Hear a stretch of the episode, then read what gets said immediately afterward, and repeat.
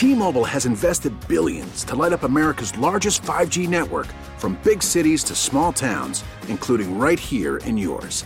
And great coverage is just the beginning. Right now, families and small businesses can save up to 20% versus AT&T and Verizon when they switch. Visit your local T-Mobile store today.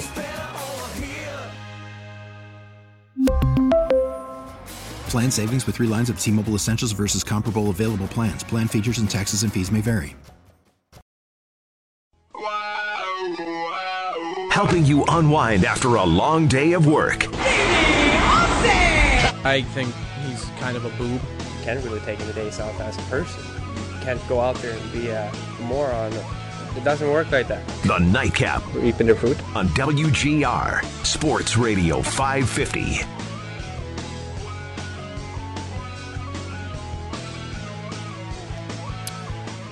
I got something weird kind of happened. I guess it's weird. Maybe it's not, and maybe I'm just overthinking it, but... So, I ate my salad. You know, I eat my meals here. Usually I'm eating dinner here. I'm here till 9 o'clock. So I eat my salad. I'm going to put it back in the fridge because, you know, you can't leave salad dressing sitting out, I think. Probably, maybe for a little bit, but I don't know. Just figure you might as well put it back in the fridge. And as I go in there, someone's got a duffel bag in the fridge, the community fridge here in the office that is Entercom Communications, WGR and such, and there is a duffel bag sitting in the fridge. I don't know what is in this duffel bag, but it is a move I have never thought of, or whether it would ever be accepted. Like, it's not something you see very often. Now, usually, I'm just a plastic bag guy. Just going to reuse the ones that Wegmans gives me, or wherever I'm going, Tops, like today. And I'm reusing those plastic bags. Not a big brown paper bag guy, never was. I was the lunch bag. Like the it wasn't brown paper bag, it wasn't a lunch pail, but I had the same lunch bag every day when I was going to school. So I went from that to the plastic bag, and I never thought about using a duffel bag to bring the lunch or to the dinner. And I'm looking in there like, oh, someone's got their gym clothes in the fridge. That doesn't make any sense. So I'm hoping that that's not the case. I don't know why you would do that. It's like the opposite of what Kramer did in Seinfeld. He would put his, he would put his shirts in, like one shirt. He would put it in the dryer to put it immediately on. He would always wear his clothes like that. This would be the opposite. I don't know what the point of that would be, though. You would not want to wear your shirt cold, I would think, unless you think it's going to, like, wake you up. Maybe that would be a good thing. You know, you're waking up in the morning, like 6 o'clock, 7 o'clock in the morning, or maybe even earlier. Like, you got a really early start. And you know the next day, like, oh, I'm going to be so tired. This is going to be the worst. Why not take your shirt, put it in the fridge? Then the next day, you wake up, you put the shirt on, it's nice and cold, wakes you right up. That could be a move. I'm going to try it tomorrow, although I'm not one to usually get up very early, so maybe I'm not the person, the test dummy, that should properly use this, but maybe that's an idea for someone out there that's looking for a big business that I'm more of an ideas man. I'm not quite the execution guy, so if there's someone out there that wants to execute my idea, just give me, you know, we'll split it 70-30, and we'll call it a day. Refrigerator shirt in the morning to wake you up. It's not that bad an idea. I'm actually liking it. I'm talking myself into it as we progress here on the show. 803-0550 is the phone number. We're talking lots of Bills tonight. The schedule is on my mind. We'll get into that. Josh Allen expectations. We'll get into that as well. A different way of looking at it. And I put a Twitter poll up that I think is going to come back pretty favorably in one direction. So, first 8 games. I'm looking at the schedule. I'm listening to the afternoon guys today, and they're talking about the beginnings of the schedule. Like, those first 8 games are extremely favorable. I would say, of your 7 easiest games on the season, 5 of them are in the first half. At the Giants, home Miami, home Washington, home Cincinnati, and I don't like Tennessee much this year, at Tennessee. I would call those your 5 of your 7 easiest games, and they all come in the first half of the schedule. Now, you have a couple of tough games at the beginning there, but I'm not seeing the elite quarterbacks, of course. Like, you have Wentz, you have Brady. That Eagle game is going to be tough. That Patriot game is going to be like a normal Patriot game when they're always going to beat us down, but probably. But the rest of them are pretty nice, pretty easy. And 5-3, like, would you sign up for 5-3? Would you take it in the first half of the season? That's the easiest part of your schedule. And if you go 5-3, you might have to duplicate that against a tougher back half schedule to make the playoffs. And that's why I would not take 5-3 right now. If you told me right now I could sign on the dotted line, the Bills will go 5-3, I'm not signing. Because the way I see it, this year should be the boom season. Think about, like, other teams have had that boom season where they've gone from average to below average to not like a real threat, and then they take off, and it's almost always motored by their quarterback. Kansas City last year. Like, they were good. They were a playoff team with Alex Smith, but they're ever a real Super Bowl contender with Alex Smith. Whereas now, with Mahomes, they were just unbelievable last season. And just going forward every year, that's the team. That's the team that you're going to have to compete with in the AFC until New England ultimately is done. Kansas City's the one you're looking at. I'm thinking about Seattle for this a few years back. Like, they were 4 or 5 wins. Let's see, they were 2 7-win win seasons, and then 11. And then Super Bowl. And that 11-win season, you go from 7 wins to 11 wins, and you do that with Russell Wilson as your quarterback. You get the quarterback production that you've been looking for. That was their boom season. The Browns, I think, are the team that most people would think, all right, who's going to have that boom season this year? Browns, for sure. Mayfield, first overall pick last year. He was dynamite in his rookie season. Set the rookie touchdown record for passing touchdowns, 27. And they just added arguably the best receiver in football. Maybe not the best receiver in football, the most talented receiver in football. They just added him. And now their backup running back, if he can stay out of trouble and stay on the field, I mean, he led the league in rushing 2 years ago, and he's the backup now. So the Browns, I think, were the team that you would pick for that. But is it really inconceivable to think that the Bills would be that? That boom season that sets up years and years and years of contention? Like, that's what we're all looking for. That's what we're all striving for. And I don't think 5-3 is that. 5-3 with an incredibly easy schedule, playing Miami and the Giants and the Redskins and average teams in the AFC. 5-3, that's not cutting it to me. Because if you do that, I'm not even thinking about probably the next 5 years. Whereas you go 6-2, 7-1, what are we talking about? We're talking about playoffs for sure. But we're talking about we found our guy. We found our coach. We found our GM. We found our team. Like, all right, here we go. Years and years of this, right? Whereas 5-3 doesn't feel like that. It's a good start. It's a nice start. But they've had that start before. They've had it. And with what is lurking at the end of their schedule, road games, tough road games against good teams like Dallas and Baltimore and Pittsburgh and New England. That's lurking there. You're waiting for that to happen. And if you think you're going to match your production or your record from that first half with easy games, with those tougher games at the end, I don't see how that happens. Now, you go throughout the year, you're going to win games that you don't expect to win. You're going to lose games you don't expect to lose. But usually it evens out. If this team's going to have the boom season that I think sets them up for 5 years, at least, of playoff contention, if not Super Bowl contention, then that team that's ready to take that step does better than 5-3 in those first 8 games. That's my opinion.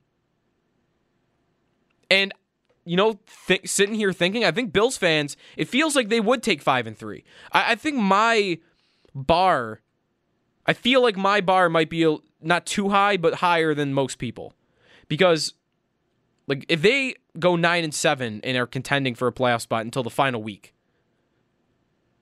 that's going to feel like a step, but I'm not going to be satisfied with that at all. It's going to feel like progress, but it's not going to feel like enough progress for me.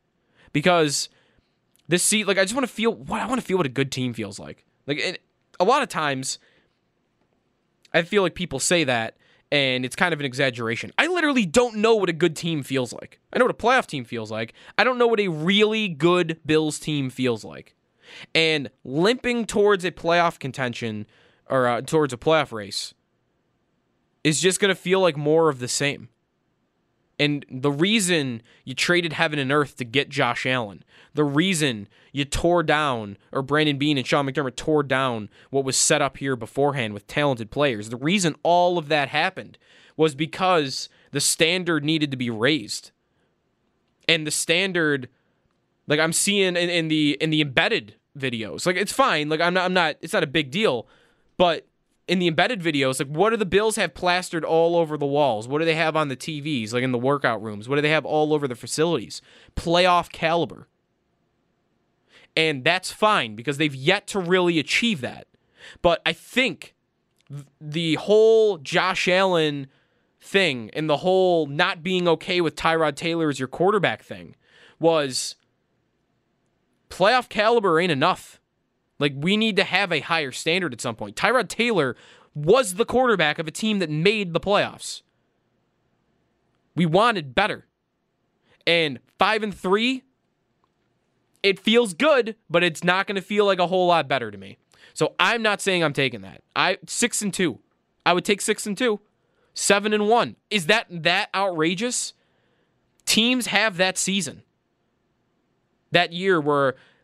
Their win total maybe at Vegas is 7 wins, and then the first half of the year they rattle off 6 or 7 wins. Teams have those seasons all the time, and everyone seems to think it's Cleveland going to be this year. I would tell you it's going to be Cleveland, but why can't it be the Bills?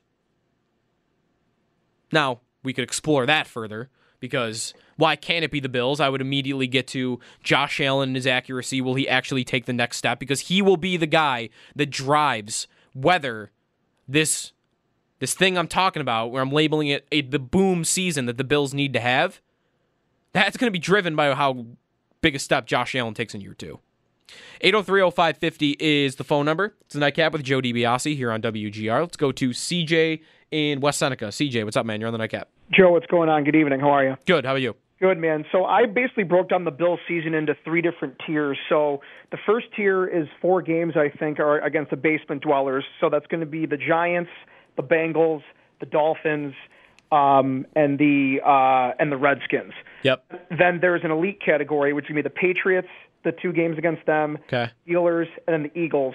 And then the hodgepodge is the middle games. I'm not going to go through the whole schedule, but you can see ones. Yep. There's no reason why I agree with you, firstly, that we shouldn't be able to go 6-2, because the Jets games at the very minimum we should split. The Giants are horrible. The Bengals are going to be horrible with A.J. Green being out potentially.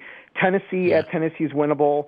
The Dolphins are going to be competing for a race to the bottom. And then we get to that middle part of the schedule where we have the Eagles, the Browns, at Dallas. Denver, and I mean, to be completely honest with you, too, I'm obviously a Bills fan, but from a gambling standpoint even, the Bills are at 6.5 right now. And you can go to any sports book online and you'll see the Bills are getting 6.5 wins. We might hit 6 wins in the first 8 games, like you're saying. Yeah. And I don't know if it's because we're not getting any respect, if because Josh Allen is really getting no respect from the rest of the the league and like the national pundits. But I mean, I see at the minimum 9 wins this season, if not 10. So I just don't see it where they're saying that we might be 7 win team. CJ, thanks for the call, man. Like you laid it out perfectly, and like I think I agree more so with you. I'm somewhere in the middle. I have them at about 8 or 9 wins. And I think there's a difference between what I think that they're going to be versus what they should be. They should be a 10-win team. They should be a playoff team. They should be a team that is ready to take the next step towards Super Bowl contention. Like we should be thinking about that in the next couple of years. That's the whole thing here, right? It's the whole reason for their existence. I know he said it, Terry Bagula said it about the Stanley Cup, but I would assume he would say the same thing about the Super Bowl. Like, that's the reason. And you don't get to Super Bowl contention unless you first take that big step towards being a playoff team. And if you set up the blueprint from the beginning, from when Brandon Bean and Sean McDermott got here, what was the blueprint? We know what it was now because they did it. They laid it out and they did it. They tore down the Bills team that preceded them. save a few veteran players, Jerry Hughes, Lorenzo Alexander, LaShawn McCoy.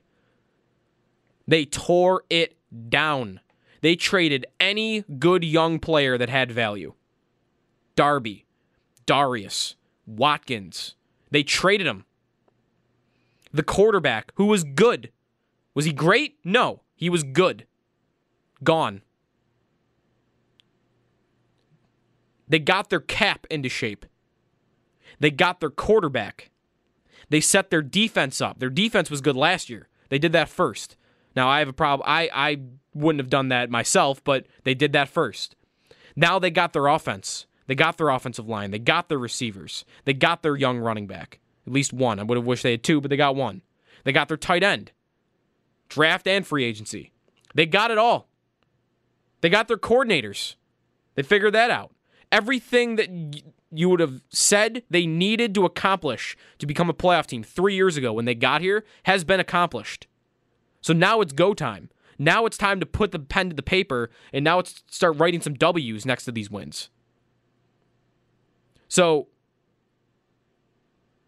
now we're in an interesting spot because, like you said, expectations around here, like what are they? Are they 9 wins? Are they 10 wins? Because to me, they have to be minimum playoffs. 3 years ago, they would have told you this is the year we're going to make it.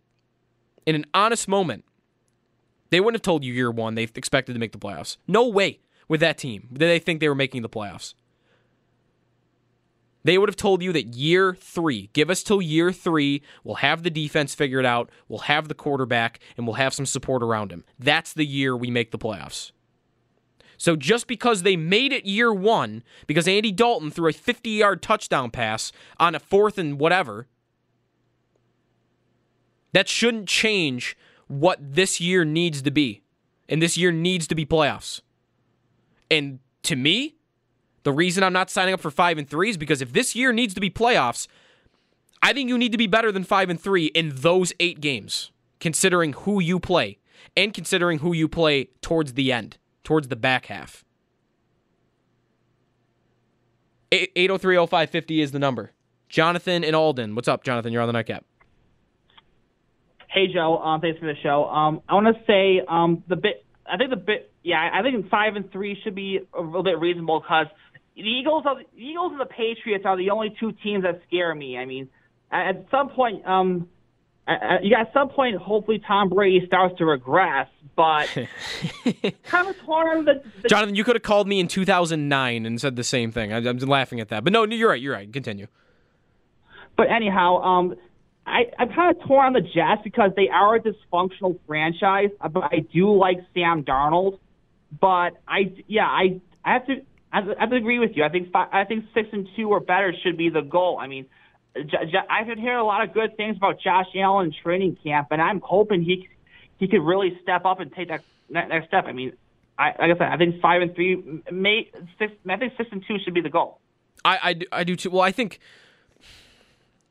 it's so tough. Like, you don't want to split the schedule completely like that because as long as they end up at 10 wins and they make the playoffs, then I don't really care how they made it. They could start 1-6 and win out. Fine, whatever. And that'd be very weird, but whatever. I'll take that. But it just doesn't seem realistic. New England is the interesting part here because New England is a tyrant. They have ruled the AFC East for 20 years, and it's so hard to think you can even be in the same league as them after all that's gone on with them just beating you down unless they have a third-string quarterback with a broken thumb. You don't beat him.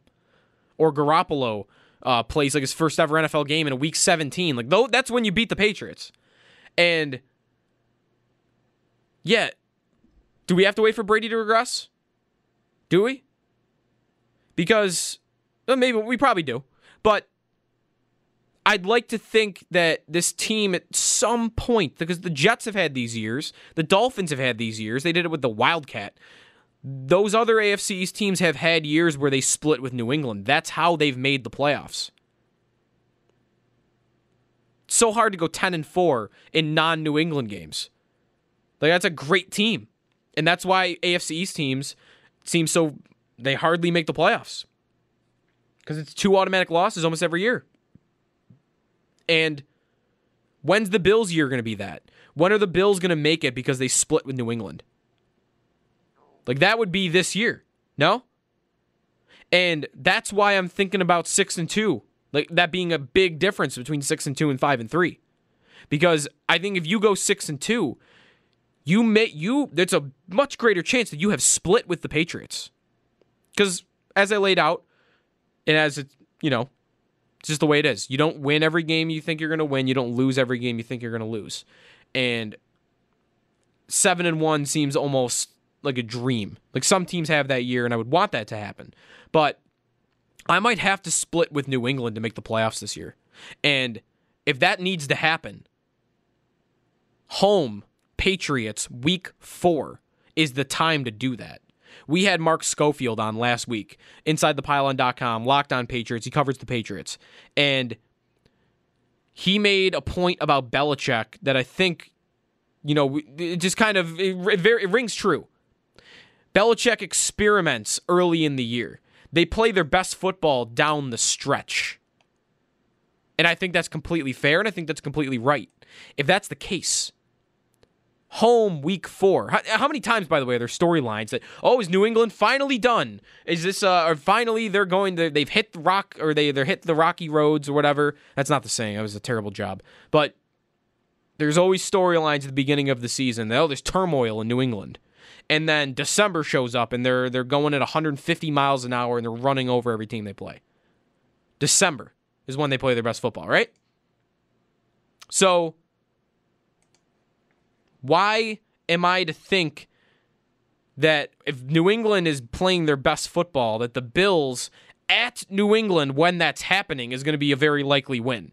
Like, week 4, home Patriots would be the time to do it for sure. Here's Mark Schofield, by the way, on that very thing from last week. Belichick always stresses that he wants this team to be playing their best football come, say, December and January. He doesn't want to peak too early, try some different things early in the season and sort of figure out your identity as you go. And, last year you could say that down the stretch into the playoffs, they took on more of a running identity on the offensive side of the ball.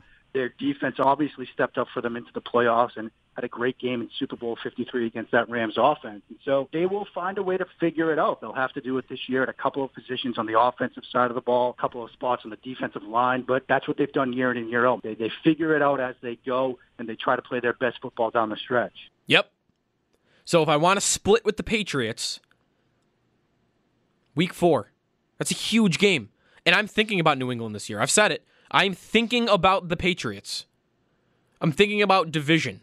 Because that boom season that I've been laying out, if that happens, then we'll be thinking about division this year too.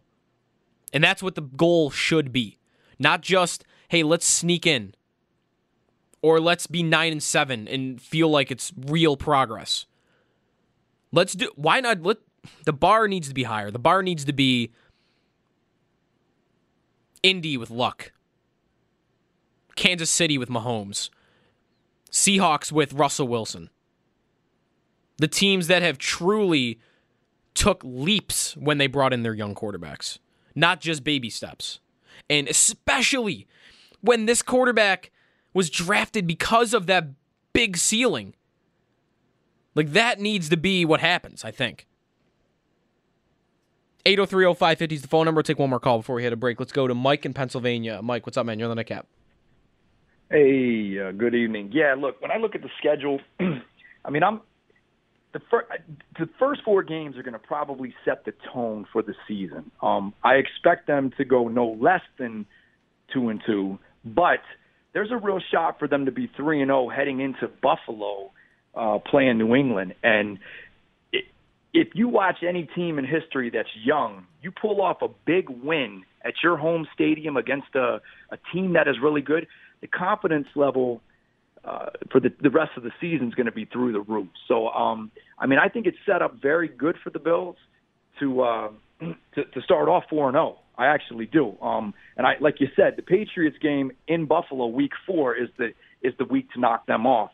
But I mean, if they can pull that off and they get a whole world of confidence, look out, they can be dangerous, because I think the Bills, along with the Patriots, could then be playing their best ball at the end of the season as well. Yeah, thanks for the call. Thanks for the call, Mike, because you remind me of the 2 seasons where they did actually start 4-0, 2011 and 2008, right? And I think what would feel a lot different about this year if that happened versus those years is I think this is the year you would expect a jump like that. And when they did it in 2008, when they did it in 2011, I think it caught us all off guard. Like Fitzpatrick is 4-0. Trent Edwards is an MVP candidate. Like who saw that coming? And while you might not necessarily think Allen, like you would take Allen being Trubisky next year or being modest.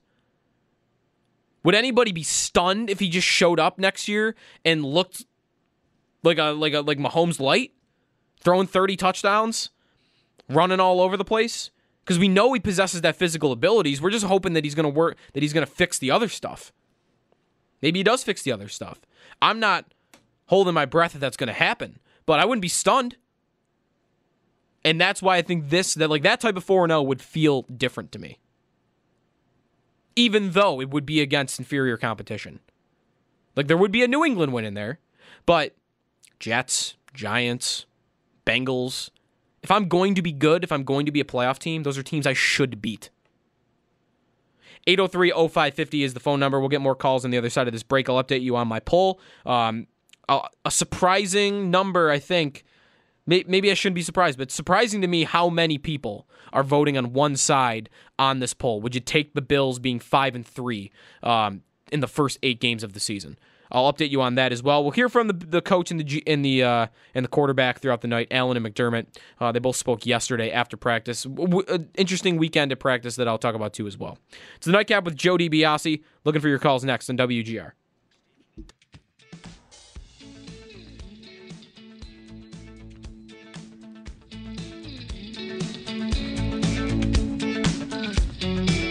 I've known about John for a long time, just hearing his name in the NFL and some of the things that he does. He's got that name for going deep and getting deep balls, but I think as he's kind of gotten older, he's learned how to really run some routes, and we're going to continue to work on those and implement those in our offense. He's a special guy. He comes in every day wanting to work, wanting to get better, very talkative on what he sees, how he wants the ball a certain way, very communicative on how he's going to run a route, how many steps. He's very detailed in his work, so it's fun to have him on our side as well. Josh Allen on John Brown, who by most accounts is lighting it up at training camp. Not a one-trick pony. Not a strictly vertical threat. He is getting open, apparently, on the horizontal routes, going across the middle. I think Bills maybe added a sneaky good number 1 wide receiver for this upcoming year. Doesn't it kind of feel like, though, like this is another one of, like, It's a certain upgrade, I think, over especially what they've had here last year and the year before. But, you know, Lee Evans, Stevie Johnson, Sammy Watkins, doesn't it feel like those were all guys that ideally were number 2 wide receivers that on the Bills were number 1s? And that's kind of how John Brown feels to me. Like, yeah, I think he's a sneaky good pickup. I like him a lot as a player. But perfect world, he's my number 2. That's fine. Like, you can't ask for too much in one offseason, especially when they tried to get the number 1. They traded for Antonio Brown. So they tried to do it. And when they weren't able to do that, I would say they did about as good as they could have possibly done. And that's part of the reason I think that this team, like, the expectation should be higher. The receiving group was the weakness of the team. And they have fixed it. At least to some extent, they have fixed it. They have brought in established players who have been good on other teams, like John Brown and Cole Beasley. And they have the young guys like Robert Foster and, to a lesser extent to me, Zay Jones, even though I know so far at camp it seems like Jones has been ahead of Foster. Is 5-3 good enough to start the season? Those first 8 games are pretty easy. The Eagles are on it. The Patriots are on it. Otherwise, you're looking at bottom feeders and middle-tier teams. I need 6. To feel really comfortable, given what is at the back half. I'll run through some of the back half teams in a second, but we want your calls. 803-0550 is the phone number. Let's go to Tyler in Williamsville. Tyler, you're on the Nightcap. How's it going? We really need new phones. T-Mobile will cover the cost of 4 amazing new iPhone 15s, and each line is only $25 a month. New iPhone 15s? It's better over here. Only at T-Mobile, get 4 iPhone 15s on us and 4 lines for $25 per line per month with eligible trade-in when you switch. Minimum of 4 lines for $25 per line per month with autopay discount using debit or bank account. $5 more per line without autopay, plus taxes and fees. Phone fee at 24 monthly bill credits for well-qualified customers. Contact us before canceling account to continue bill credits or credit stop and balance on required finance agreement due. $35 per line connection charge applies. See T-Mobile.com. Hey, how's it going? I think the game we really have to worry about is Week 3 against the Bengals. And I'm not sure if you remember a couple of years ago, Bills were 3-1, Bengals were 1-3, and they we went to Cincinnati and we just lost 20-16. I just think that game might be a trap game. You know, we're 2-0, and we come home for our first home game, and I'm just kind of worried about that game. The Bengal game, is it just that it would be a trap game? Like, are you worried about anything on their team? Because to me, I'm looking at them and I'm thinking, all right, they're banged up at receiver, which was maybe one of the strengths of the team. The offensive line, they lost their first-round pick already in Jonah Williams. I think this Bills defense, given what Cincinnati is on offense, they should be able to dominate them, I think. Oh, yeah, of course. Like, that's what you're going to expect, but who knows? Andy Dalton can come out firing. Joe Mixon could run for 150 yards, for example. He could, but I think Tyler takes the call, man. Like, I think they are just kind of one of those teams that I feel like if I'm going to take that leap, I should beat them. Bills teams in the last 15 years lose that game all the time. We'll stare at it at the beginning of the year and we'll think, all right, they're not that good. That's winnable, right? All the winnable games that they've had on their schedules over the years, how many have they actually won? But we look at the Bengals and we say, oh, that's winnable. They're not great for sure, but I wouldn't want to call them terrible either. They're not the Dolphins. They're not the Giants. Home, winnable. I feel like they lose that game more times than not. And if the expectation should be that this team will be different and that the standard has been raised, they win that game. They find a way to beat the Bengals, who are not that good. They're okay at best. And the strengths of their team are depleted. Jonah Williams out for the season. AJ Green already hurt. John Ross banged up. Yeah, they got Dalton. He's okay. Am I supposed to be scared of Andy Dalton? I should not be. I should be beating Andy Dalton 8 times out of 10. Mariota. I should be beating him 8 times out of 10. These average quarterbacks. Tannehill. Well, they usually did beat Tannehill. I'll give them that. But Winston and Derek Carr and back in the day, Jay Cutler, like these middle-tier quarterbacks that have always been the best quarterback on the field when they play the Bills, those are the guys I need to start beating, and I need to start beating them on a consistent basis. So when the Bills show up to play the Bengals Week 3, I'm going to expect them to win that football game. And if they don't, then I think we have a problem at quarterback. Because if it becomes more apparent that that's going to be a consistent thing, not just saying, hey, if Allen lights it up in the first 2 weeks, he has an off game Week 3, I'm not saying we don't have our quarterback. But we should now have a guy in place that will give us an advantage in those games over the Alex Smiths of the world. Because there's I feel like there's an Alex Smith tree out there. He has kind of laid the blueprint down for how a quarterback can be successful in the league without having all the tools to be successful. And I think about Mariota for that. And I think about Dak Prescott. And I think about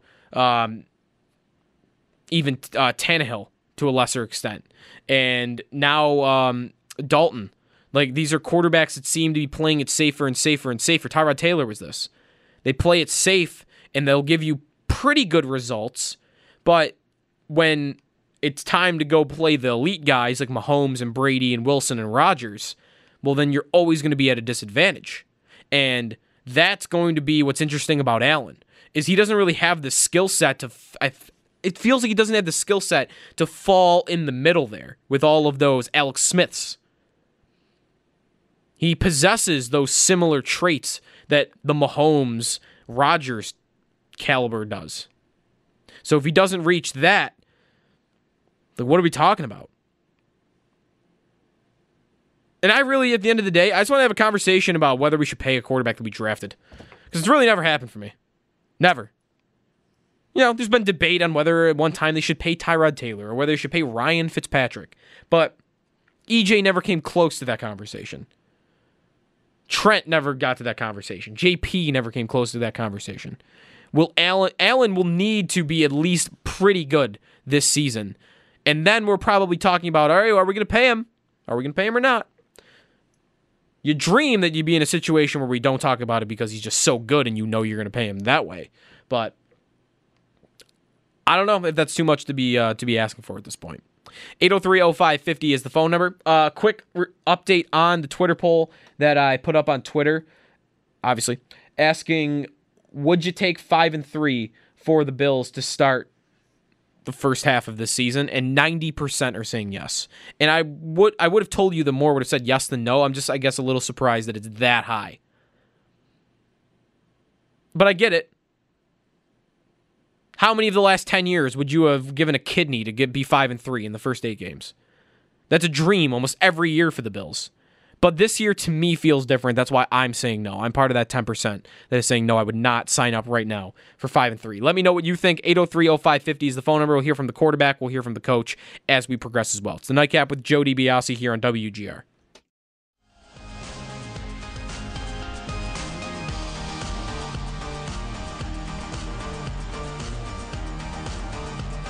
Frank is, as they've gotten to know him, highly competitive, true pro. I try and communicate with these guys and tell them, hey, what the plan is ahead of time so they know, so they have clarity and they can become the best version of themselves with that clarity. We try and manage that all the time, whether it's a running back position in this case or any other position. And we've got right now a balance going a little bit at that position where we hope it allows these guys to stay fresh yet continue to get themselves ready to go for the season. All right, I was looking for hints in there. The one thing I'm trying to dissect more than anything with the Bills this training camp and preseason, which is going to be really tough in the preseason, is what the split is at running back. And he talks about keeping him fresh there. I think we're really headed towards a running back by committee and like a true committee, like 3 guys, maybe 4, depending on Yeldon, although he doesn't seem to be getting many first-team reps. Singletary... I am all here, by the way, for Devin Singletary hype. Like, there was a lot of it this weekend. I know Nate was down at training camp, and he was talking about how he was having a great practice. Other people were. He was seeing an uptick in first-team reps, partially because McCoy got kind of a rest day, it seems, on yesterday. And, man, if Singletary can take opportunities like that and run with them, preseason is going to be his. Like, it's going to be his. Gore is 36. He's not playing in the preseason. It's not going to happen. 36-year-old running backs barely play in their NFL regular season. They don't play in the preseason. McCoy is a 30-plus-year-old running back. He is not playing in the preseason very much. And Yeldon ain't getting a lot of first-team reps. So I'm expecting to see a lot of Devin Singletary. And, man, is that going to fuel the hype for him if he looks good. Because he will look good, and he'll be the only one out there. For the most part. And that'll fuel any thoughts about trading LaShawn McCoy. I am just waiting. Ben Solak talked about this earlier. Man, if someone's star running back goes down with injury, it's gonna feel a lot like they're gonna be trading him. If Singletary looks great, which is not out of the realm of possibility. He's looking good in camp. I know it's early. I know you're not supposed to read a lot into it. I'm not. But I'm just saying, I'm hyped for him. And I think he could be special. That would further decrease the need to have a $9 million running back that you might be able to get something for.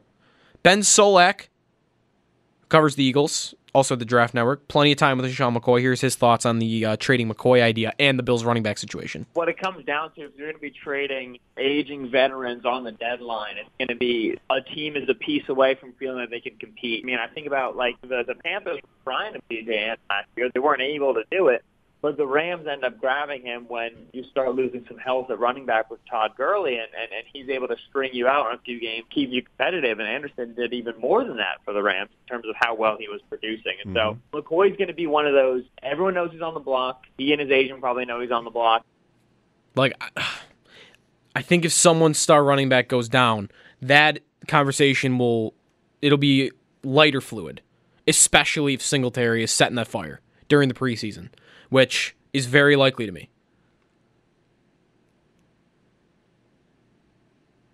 But we'll see. We'll see. Gore's in the mix too, and who's safer, Gore or McCoy? I don't know. But it's hard for me to think that they're not going to use this third-round running back. Third-round running backs are great a lot. There was also some chatter about Josh Allen and Cole Beasley not getting on the same page early on in camp, and that seemed to be doing better yesterday. Like, they were on the same page a little bit more. So that's good. That's going to be a big question throughout the year. Like, I wonder if that's just going to be how this goes, though. If there's just going to be games where Allen just forgets about him. Where there's just games where they're playing from behind, I don't know, and he's just trying to make something happen and chucking it downfield to Foster and Jones and Brown especially, and maybe he just loses Beasley. Maybe he just kind of forgets about him. That could absolutely happen.